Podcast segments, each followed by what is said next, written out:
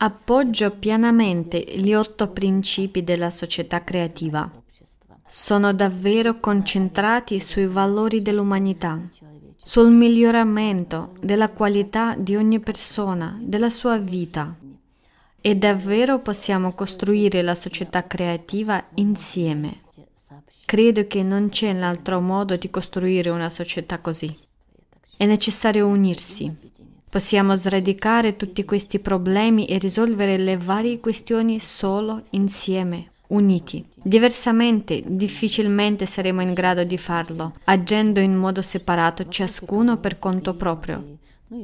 La questione dell'ecologia, del clima e molte altre devono essere risolte da tutto il popolo unito.